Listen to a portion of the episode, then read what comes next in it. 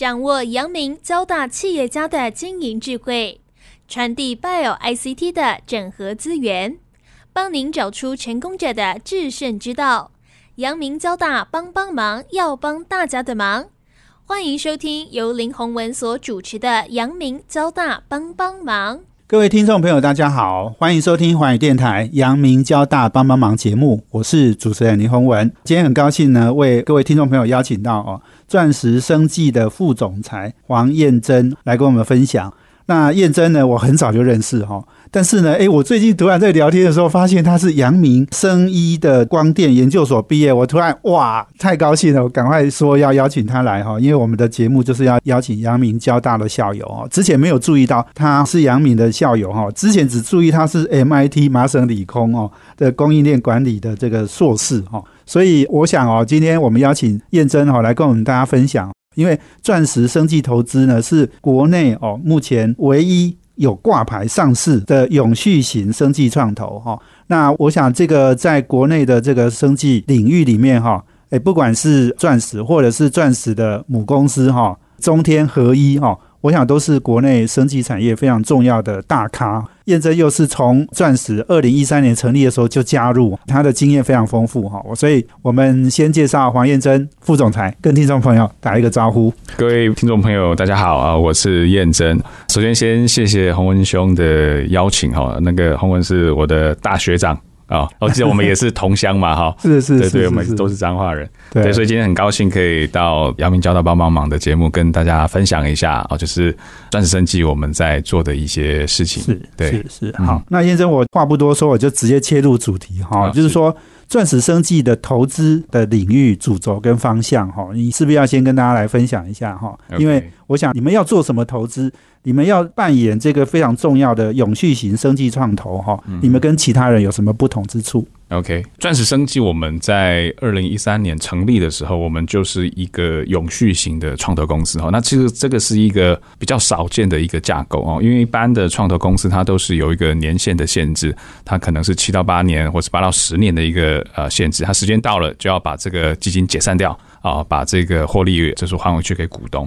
那最初钻石我们以这个永续型的这个架构去设计，其实就是为了要去满足生技产业的这个特性哦，因为它的这个资金需求是比较高的，研发周期也比较长的，所以如果有一个呃长线的这个基金可以去支持这样的产业，才有办法真的从早期开始去支持这些创新。哦、所以我们当初的呃原始的股东包含了啊富邦金控、台新金控、润泰集团以及我们最大股东啊中天生技集团。那这四个大老板他们就很有使命感的就创办了这样的一个公司。我们就是 focus 在生技产业，那这个领域包含了、啊、新药研发、高阶医疗器材、细胞治疗、啊基因治疗，然后高阶的这些实验设备或是农业生技，一直到医疗相关的服务或者是通路啊，这些都是我们投资的一个领域。那就是以这个生技医疗产业为投资的主轴。那也是因为我们是永续型的生技创投，刚刚提到我们可以真的从早期开始去投资生技产业哦，那这个是我们的一个使命，也是我们跟其他的创投不一样的地方啊。所以我们的特色可以看到说，我们真的从早期投了很多的公司，就是过去的十年来、嗯，我们跟国内六家大学，包含中医院这些研究单位哦，一起合作了 spin off 了八家公司。那这些公司有的现在已经在资本市场，那发展的状况也都蛮好的、哦、所以我们是真的是从 early stage 开始去跟这些科学家一起创业啊，我们都说我们是创业者背后的创业者啦，啊，就跟他们一起往前跑，然后去协助他们。那其实这个呃钻石还有一个跟其他的创投公司不一样的地方，就是因为我们只投资生技产业啊、哦，所以我们有很强的这些科学基础的团队跟这些 resources， 因为我们一开始都是要以科学为基础去做这些投资，因为它的技术门槛非常的高。第二个是我们除了这些资金之外哈，我们是给予这些公司在公司设立跟公司经营上面很大的支持啊、哦，因为科学家创业哈。他可能对技术很熟，但是对于怎么样经营公司或是公司治理，他可能这个熟悉度是不高的，所以我们通常会跟着这些团队从公司设立开始。哇，这个是个很辛苦的过程，待会也可以再聊得更多啊。就是我们包含了建立公司的这些制度啊，陪公司解决这些问题，包含了这个营运的问题啊，或是研发的问题，一直陪着他们到了可以真的成熟的去为他们的营运负责啊，或是到了面对资本市场的时候，我们就会慢慢的退回这个股东的一个角色啊。所以我们不只是一个 venture， 我们其实像一个 venture building， 就是跟着这些团队一起去把这个有价值的公司把它 build 出来啊。所以其实老实讲，我觉得我们投资人啊，我常常对他讲说，我们其实是一个 hero 的 maker， 就是每一个英雄旁边都会有一个协助的角色，比如说蝙蝠侠旁边有个阿福，这个零零七旁边有一个专门提供他武器的一个武器官，我们其实就是那个角色。对，那我们也把自己定位成我们要帮助这些有机会创造价值、医疗价值、市场价值的科学家，我们帮助他把他们的这个技术真正的推到市场。是是，很好，蝙蝠侠旁边的阿福，对对对，这个是我们钻石生技的一个角色。不过刚刚在讲到这个永续型创投，因为我跑创投也是跑非常久，我觉得这个有一个很重要的特色，就是说因为过去我看到很多的创投，他们的年限可能七年八年，那有的可能最多就十年，那到了这个，因为你刚刚讲生技的投资有的都很长嘛，结果他到第七年第八年，投资人说你要把基金要 close 的，所以都要卖股票。欸，他们通常有时候都要忍痛卖，因为眼看的就好像扎根了很久的公司快要起飞了，可是他们就被迫要卖。好，所以被迫要卖这件事情的确是那种有年限的那种创投一个很大的痛啦。不过另外来讲，就是说我们把这种永续型创投挂牌，其实也是代表我们的这些大股东也是可以卖的，因为上市后股票就可以卖嘛。当然你要符合法规啦，然后也要申报等等啦，这个上市后不能乱卖啦。但是至少就是说你刚刚讲四大股东四大投资人他们也可以，只是这个限制很严格，因为我们是第一家上市的创投，是不是这样子？这个请彦真来跟我分享一下。对，是的，其实就是如果是一般的这些具年限的投资公司，他们确实会面临这个问题，就是说如果你投资生技产业，那你如果真的哎陪公司熬过了那个最辛苦的时候，你开始要丰收了，结果你在起点的时候你就被迫卖出了，这个其实对投资人是不好的，那对公司其实也会受伤。对，好，那这也是为什么我们用永续型的架构，我们是真的可以在这个获利价值最大化的时候，我们可以再逐步慢慢的处分。哦，我们有一个 policy 是一个友善退场的一个 policy 啊，就是我们在慢慢退场的部分不会去伤害到公司的这个营运或是在资本市场的这些秩序。好，这是第一个。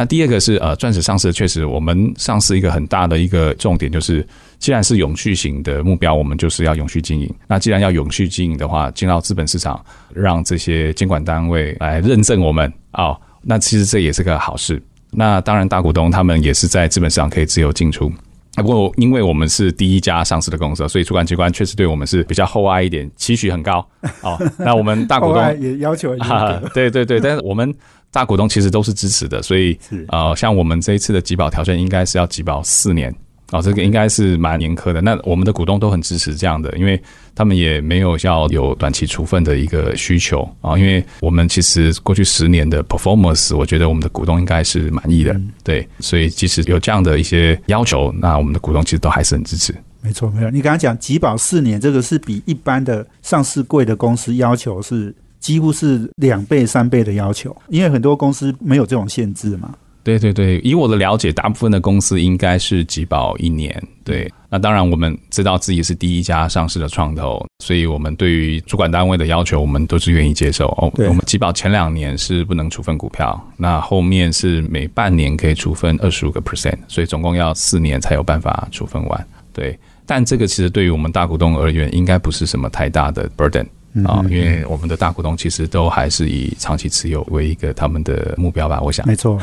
对，所以我想哦，永续型生技创投哈，哦，跟其他的创投，当然你刚刚讲到，就是说，因为我们可以长期支持这些创业团队哈，哦，我们是 hero maker 哈，哦，所以我们就是 hero， 有时候从小哈，哦，要长到 hero 哈，哦，那个时间很长哈，哦，所以我们要育成，我们要投资，我们要给他很多的好的帮忙哈，哦，这个都要时间啦哦。所以我们休息完了，等一下再回来。今天邀请的贵宾是钻石生技投资副总裁黄彦真。休息啊，等一下回来。欢迎回到寰宇电台阳明交大帮帮忙节目，我是主持人林宏文。我们这节目在每周三晚上七点播出，我们在 Podcast 上呢，每周五下午就会上架哦。那我们今天邀请的贵宾呢是钻石生技投资的副总裁黄彦真。我们谈的题目当然是在国内哦，第一家永续型生技创投，而且是唯一挂牌上市的钻石生技。那我在公司的网站上看到哦，其实我们已经投资了二十几家公司，有几家公司已经出脱，四家的历史案例里面有一家叫安特罗、哦、这我比较熟悉的哦。那另外还有十三家现在的投资组合啦哦。那这个包括不管是合一、哦、不管是唐基、哦、还有永生、哦、等等十三家公司、哦、我想都是国内目前非常具有发展潜力，事实上有一些也已经上市柜或者是在新柜挂牌的公司了、哦、所以彦珍来跟我分享一下，就是说我们怎么样陪着这些公司、哦、变成它的 hero maker。 谢谢洪文。我们现在钻石从过去这十年来、啊、投资的公司大概有二十多家，那目前手上的 portfolio 有十三家，那这十三家就是、呃、分布在我刚刚提到的新药领域、医疗器材，包含农业生技、呃、细胞治疗、基因治疗等等。那投资的这个范围包含了在台湾的公司、哦、那我们有一家、呃、基因治疗的公司是从、呃、哈佛大学 spin off 的，那有另外一家是从 M I T spin off 的公司，那也有以色列的公司，那最近一个可能会在台湾的证交所申请创新版上市的这个、啊、永生生技，它本来是在 L A 的一个公司、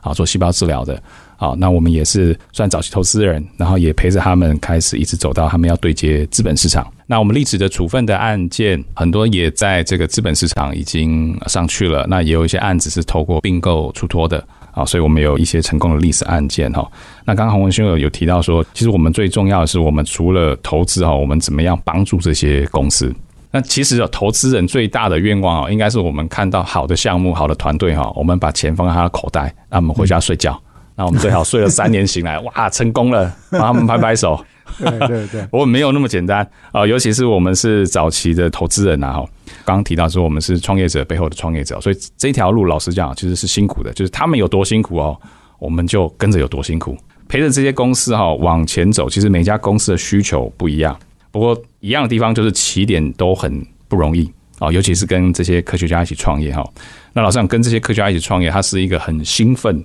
又很辛苦的过程啊、兴奋的点就是我们可以有机会可以看到一个真的有机会可以帮助解决疾病问题的一个方案，不管是药或医疗器材，真的有机会可以往市场应用端去走、嗯、辛苦的过程就是通常跟我们合作的科学家都是这一个领域的翘楚，绝顶聪明的学者，但是要经营事业它其实是另外一个专业，大部分聪明的人其实都会觉得自己无所不能，这个是人性啊、哦，所以在陪着科学家创业的过程之中啊，就必须要不断的跟他们沟通，就是说有些事情是他们自己不知道自己不知道的事情，这个其实是哎，这是最重要可以沟通的点。好，所以我们在钻石在前期很重要的工作就是把这些 business mindset 哦跟这些科学家可以好好的沟通啊，所以我们在挑投资案的时候其实是非常重视团队的。除了很重视这个创办人的人格特质之外，对于他的专业，对于这个事业的 commitment。以及跟投资人能不能沟通是非常的重要、哦、是是对是。那 我, 我理解有些新创公司他可能会担心说一些投资人的进来会不会影响他对于这公司的经营啊，是这个担心一定是合理的，但其实老实讲对于早期的生技产业的公司这样担心其实是多余的，就像是我刚刚讲的，其实投资人最大的梦想是我只要把钱放在你口袋回去睡觉对，那其实我们这些专业投资人，我指的是在生技的这个专业投资人啊，我们其实进来对于这些公司的帮助啊，其实除了刚刚讲的就是说协助他们的营运，协助他们未来比如说对接他们的 partner， 那建立公司制度，我们其实最后都会希望可以帮助他们走到资本市场。那走到资本市场之后，因为我们是 Evergreen Fund， 所以我们也不会急着出脱、哦、所以可以看到我们现在手上 portfolio 其实还有至少有三家是在新贵以上的公司，是对。那这些公司其实进入新贵之后才是他们正要展现力量的时候，所以我们其实我们的 philosophy 不会急着说啊，他一进入资本市场我们就出脱，我们的耐心很长，是对对，就像是我们的陆董事长常常提的，就是说我们明明知道可以赢到一个江山，好不要去赢一个馒头对，好，所以我们一定是想办法把我们的股东的利益最大化为指标。好，是是是。那其实我举几个例子，就说比如说我们投资的这个唐基，那唐基这家公司是从中央研究院 spin off 出来的公司，那这家公司其实也在钻石早期其实是我们第一个比较旗舰型的投资案。那这家公司成立的时候是用六亿的现金对上六亿的技术股，所以其实它是一个非常非常好的一个 deal， 应该也是那个时候中研院的最大的一个计算的一个 deal。那这个公司它是以糖分子的这个平台啊，作为一个新药开发的平台，非常有特色，而且具有全球竞争力的一个公司哈。那像这样的公司，我们在跟团队合作的时候，就是协助团队从开始去谈技转，怎么样去包装你未来的专利，帮他们找最好的专利律师，开始成立公司，建立公司治理的制度，会计、法务什么都进去啊。那我们可能还会就是说，如果他们有这样的需求，我们可能从呃董事长啊，或者是可能部分的这个呃高阶经理人，我们都先帮他们找好人，或者是用我们的力气去协助他们。等到营运进入轨道之后，好，我们就慢慢的就是让这些创业团队在第一线去面对，我们就慢慢的退回股东的角色。好，这个是我们一个常见的 model。那另外我们也有一个像三鼎生技，它是从台北医学大学 spin off 出来的公司做 三 D 列印的，所以一样的 model。 像这些公司我们一开始会都是在董事会上，我自己也是董事的成员，嗯、所以这些公司刚成立啊，我们就出钱又出力啦，哦，所以我们就是袖子卷起来下去跟团队一起干，是是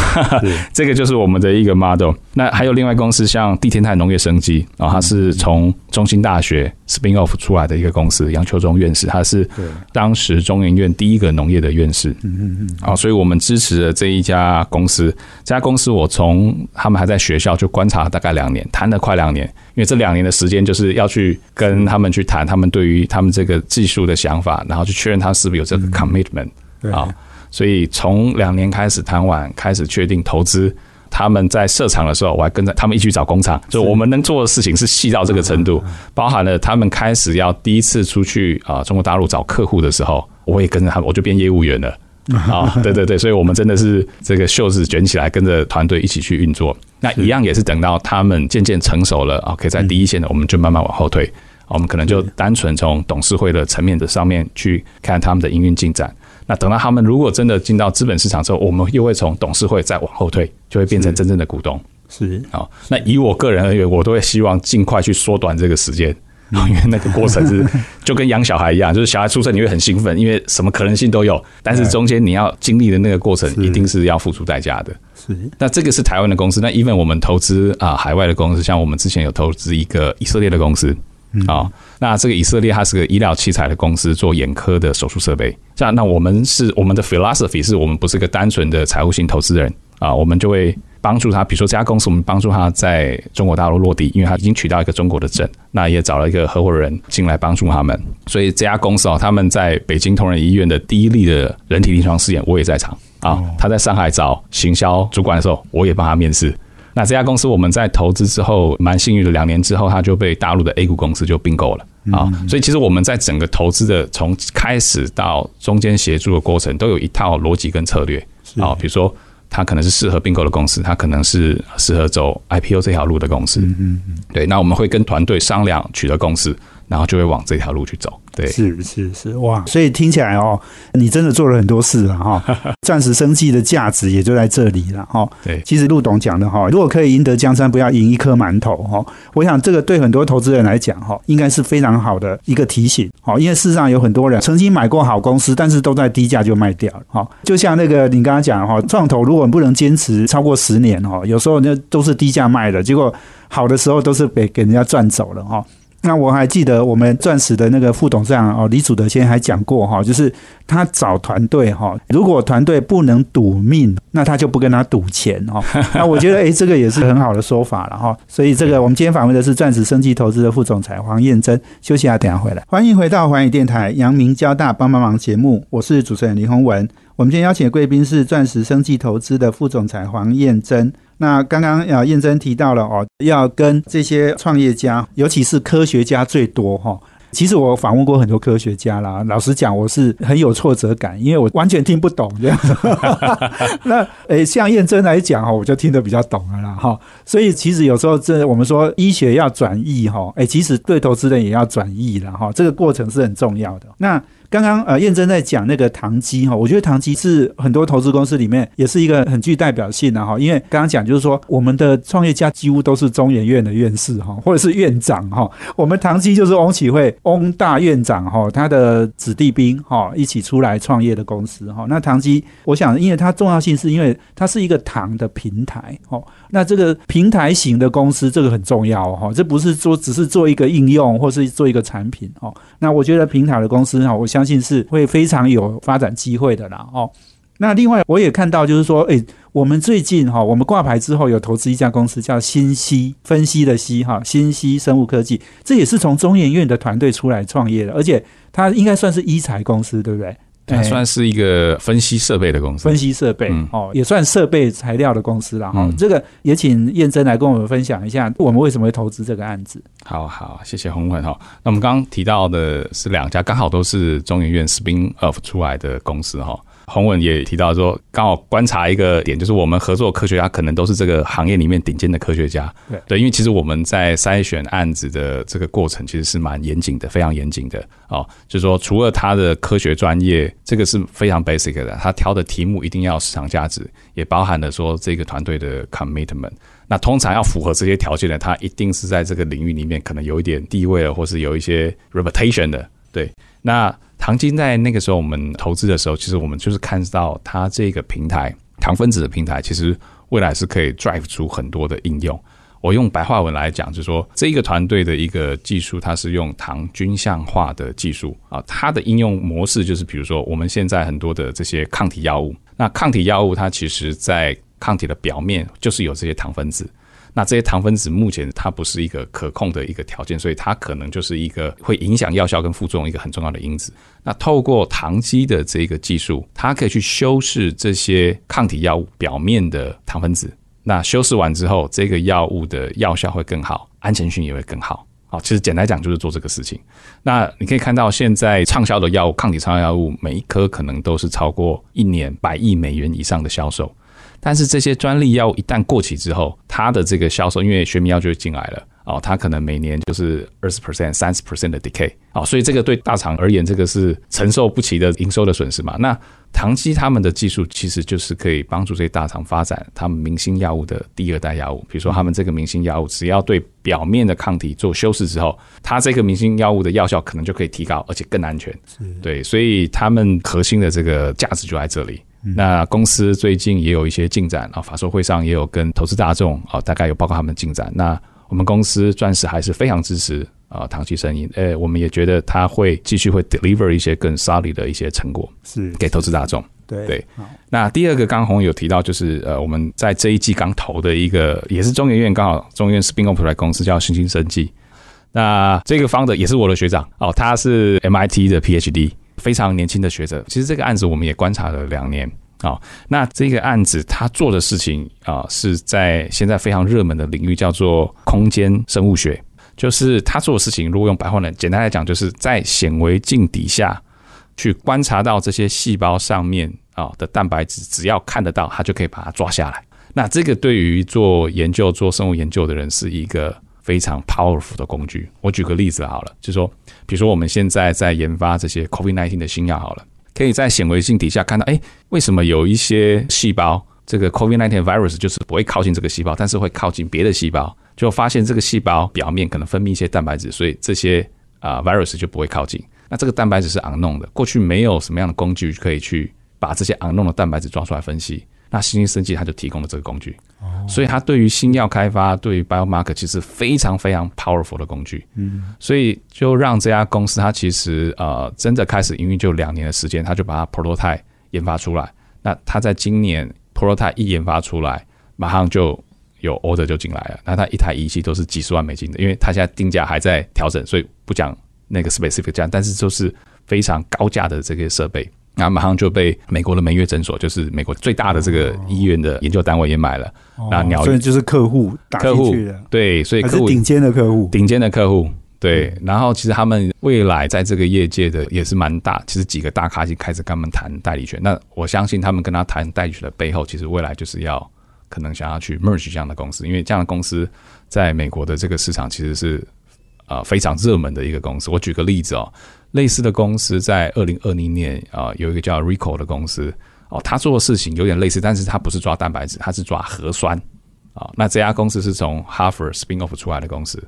那他发展到说 prototype 刚做出来就被另外一家美国上市公司并购了。我记得那个金额应该是 三点五亿美元。对，但目前为止这个新生新生技他们还是全球唯一可以在空间里面把蛋白质抓出来的公司，所以它其实非常的 unique。 那其实像这样的公司就是钻石非常感兴趣的公司，因为它的技术是一个 breakthrough。 对，其实应该也是所有投资人梦想中的案子啦，就是它可以做到别人做不到的事情。对，但当然它背后一定有一些风险，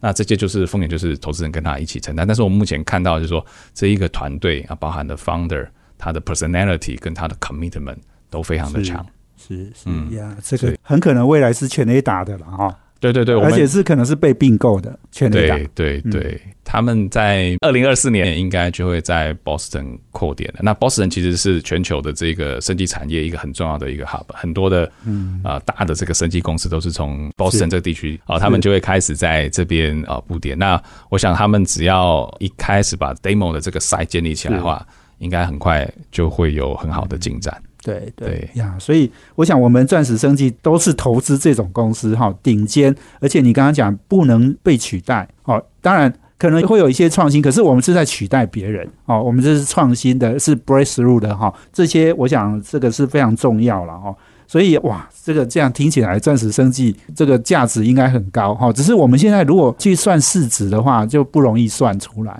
哦、因为这些公司大概也你也很难算市值啦、哦、对, 对，但可是它的价值应该是很多人，尤其是那个你刚刚讲的大公司可能已经看到了。对对对对，没错，是好、嗯、那我想哦，我最后一段我要跟彦珍来讨论、哦、就是台股的生技市值这样的一个议题、哦嗯、那我想可以先简单讲，因为十月份我看到那个我们证交所、哦、有一个目标、哦、宣示啦、哦、他说证交所我想是以上市公司为主、哦、他说上市的挂牌公司的市值、哦、他说电子股占了 百分之五十八，生技只占 百分之一 啦、哦、所以他的目标是三年内、哦、要让它增加到 百分之二， 希望达到五千亿。那当然证交所的目标、哦、只是上市，但是我们如果去看、哦、就是说全台湾的上市柜再包括新柜通通加起来、哦、生技的市值其实有 一点五兆，那所以 一点五兆应该说很多生技公司都比较在 O T C 跟新柜了、哦、所以市值上面、哦、证交所的目标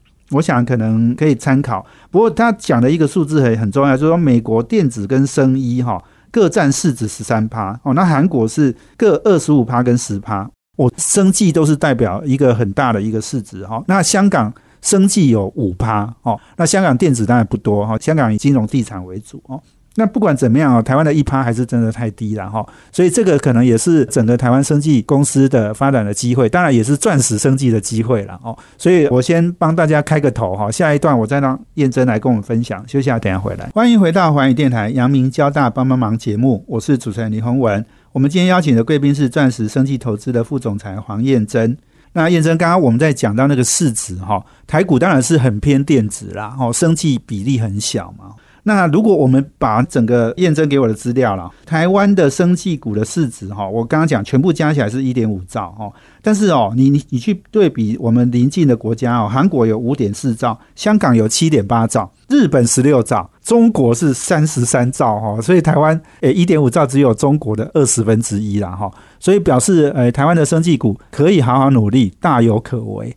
我我请彦珍来跟我们分享一下我们对整个、欸、生技的未来的机会的看法好吗？好，谢谢宏文。那其实刚刚我提到就是说台湾的这个生技的市值目前大概 一点五兆、哦、这个数字虽然跟其他的国家比起来不高，但其实我们的成长率是刚提到包含中国、日本、香港跟韩国里面成长率是最高的一个国家、哦、在过去的这个五年里面、哦、那我们过去的五年台湾生技产业的资本市场它是从大概七千六百亿成长到 一点五兆，是翻了一倍、嗯哦、翻了一倍，过去五年过去五年对、嗯。那其实我们自己对于未来的看法，保守估计未来五年会再翻另外一倍、哦、那当然我们就是在这样的趋势之下去找投资机会。那这个投资机会在哪呢？其实刚刚洪文提到说证交所的目标从 百分之一、啊、调到、啊、就是说可以进展 百分之二， 其实这样的一个目标、啊、是蛮积极的，但其实并不是一个不合理的估算，其实是可以达到的哈。好，就是说，比如说我们的市值达一倍，其实就是达到了，至少一定会超过这样的数字。好，那其实这样的做法哈，我们看到的机会就是说，台湾的生技产业其实真正开始发展哦，是零七年的时候开始发展的。那时候有个行政院推的钻石生技行动方案。那其实如果以我的标准，我觉得真的开始是在二零一一年，那时候有个科技基本法的方案，可以让大学教授去创业拿技术股。那生技产业因为是非常高技术门槛的，它的技术不太可能是从车库里面想出来，一定都是在学校可能十年的这些基础研究。所以真的到二零一一年的时候，开始有很多技术流出来。所以台湾的生技产业其实就十几年的时间，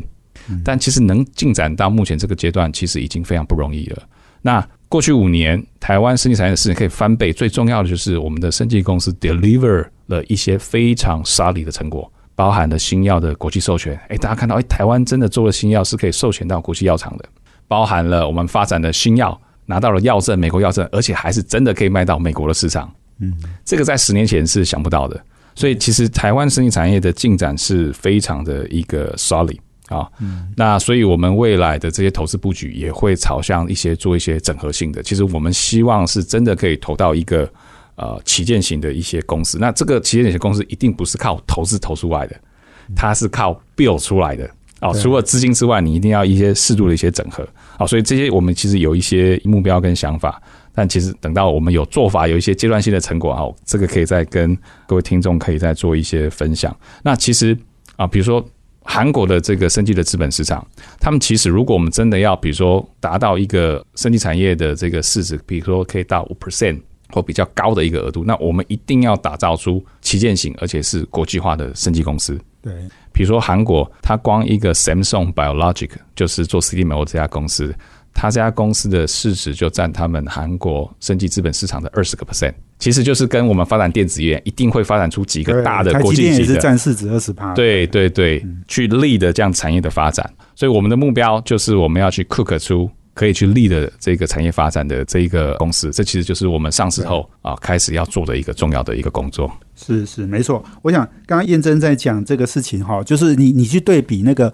欧美很多这种二零二一年哈生技股到了高点哦，哎后后来很多都大幅修正，可是台湾没有修正。台湾是因为我想不只是像合一嘛哈，合一有新药也授权出去嘛哈，台康啊，然后药华药啊，好好多公司都陆续授权哦，很多很多新贵很多公司也都授权诶，那都蛮厉害的哈。所以我想真的拿出实际的成绩来，这个是非常重要啦，这也是我想投资人过去对生技好像意见很多啦哈，然后什么哎都是赔钱的，现在我们钻石还有营收是负的嘞，不是 E P S 负哦，我们营收也负哦，可是大家要从这个表面的现象去看到它实质的价值哈。我想彦珍刚刚已经把那个实质价值讲出来了，那最后我想剩下一点时间我请彦珍来分享哦，因为你投资遍及海内外哈，你国际看了很多公司嘛哈，那台湾我想你也跟很多的这个新创公司哈一起成长哈，你你觉得投资国外跟国内这个产业的成长啊，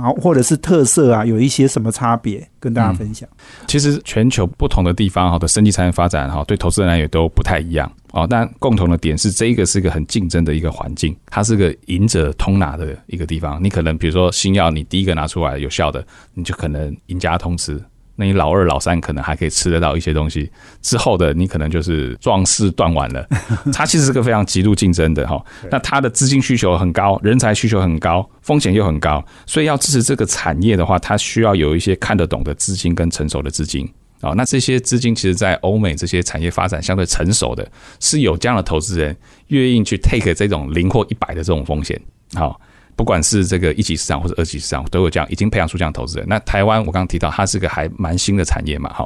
所以台湾也在培养这些投资人。那钻石我们自诩就是一个专业的投资人，我们以专业的角度去陪伴这个产业的发展。好，那过去十年，其实台湾也慢慢的，尤其是资本市场也有一些，不管是散户或是法人，慢慢培养出一些看得懂这个市场的投资人。我觉得这个是好事，好，嗯，但是这个还是要花时间。花时间的点就是这一个产业的人才。跟一些谈判的人才其实不太容易在这十几年就培养出来，哦，所以这些我们还是要从海外去把这些人才补足，这个是一个蛮重要的点。那台湾其实产业的环境的优势就是我们的这些临床环境啊，跟基础科学的这些支持，这个其实是很好的，而且资金面的这些认同度、哦、支持度也越来越高，这个都是好事。好，那我刚刚提到的一些比较 challenge 的地方就是人才、法规跟国际市场的接轨，这三个其实是还需要时间去把它 build up 起来的。那其实、呃、我们也投资美国公司，也投资以色列公司哈、哦。我想美国公司可能大家比较熟悉，那我想可能多提一下以色列的公司好了。对，因为以色列它其实跟我们一样都是一个比较小的一个国家、啊、而且一样也是周边的国际的环境对他们都不是这么的 friendly。 对，现在还在打仗、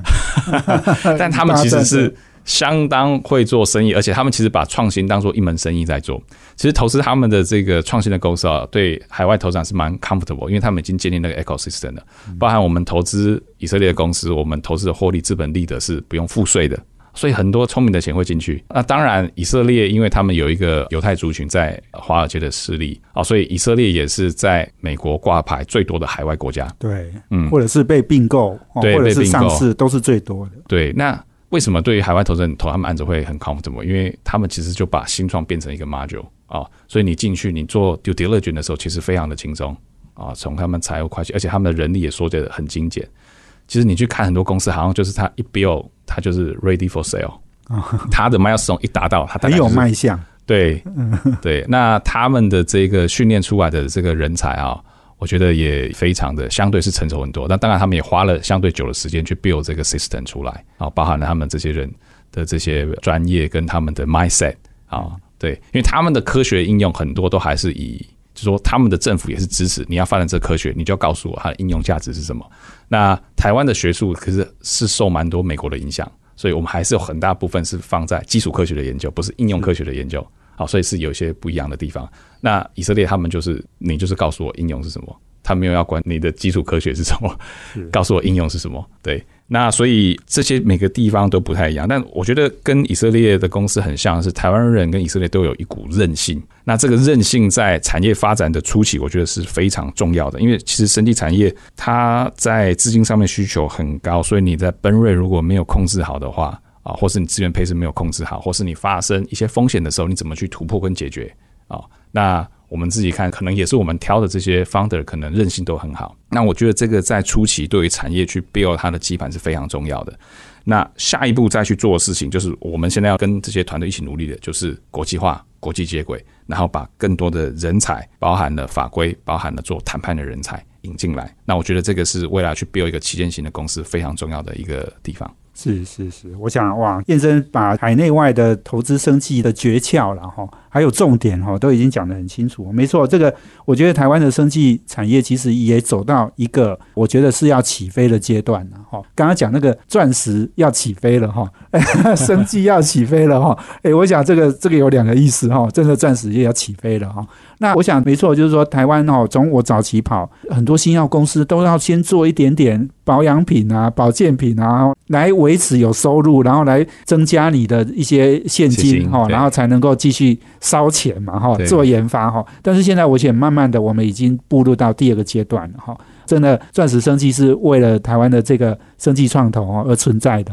你们的贡献这可以看得到。所以今天非常谢谢彦生接受我们访问，谢谢谢谢谢谢洪文，谢谢也谢谢我们听众朋友收听我们阳明交大帮帮忙要帮大家的忙，我们下周见，谢谢，拜拜拜拜。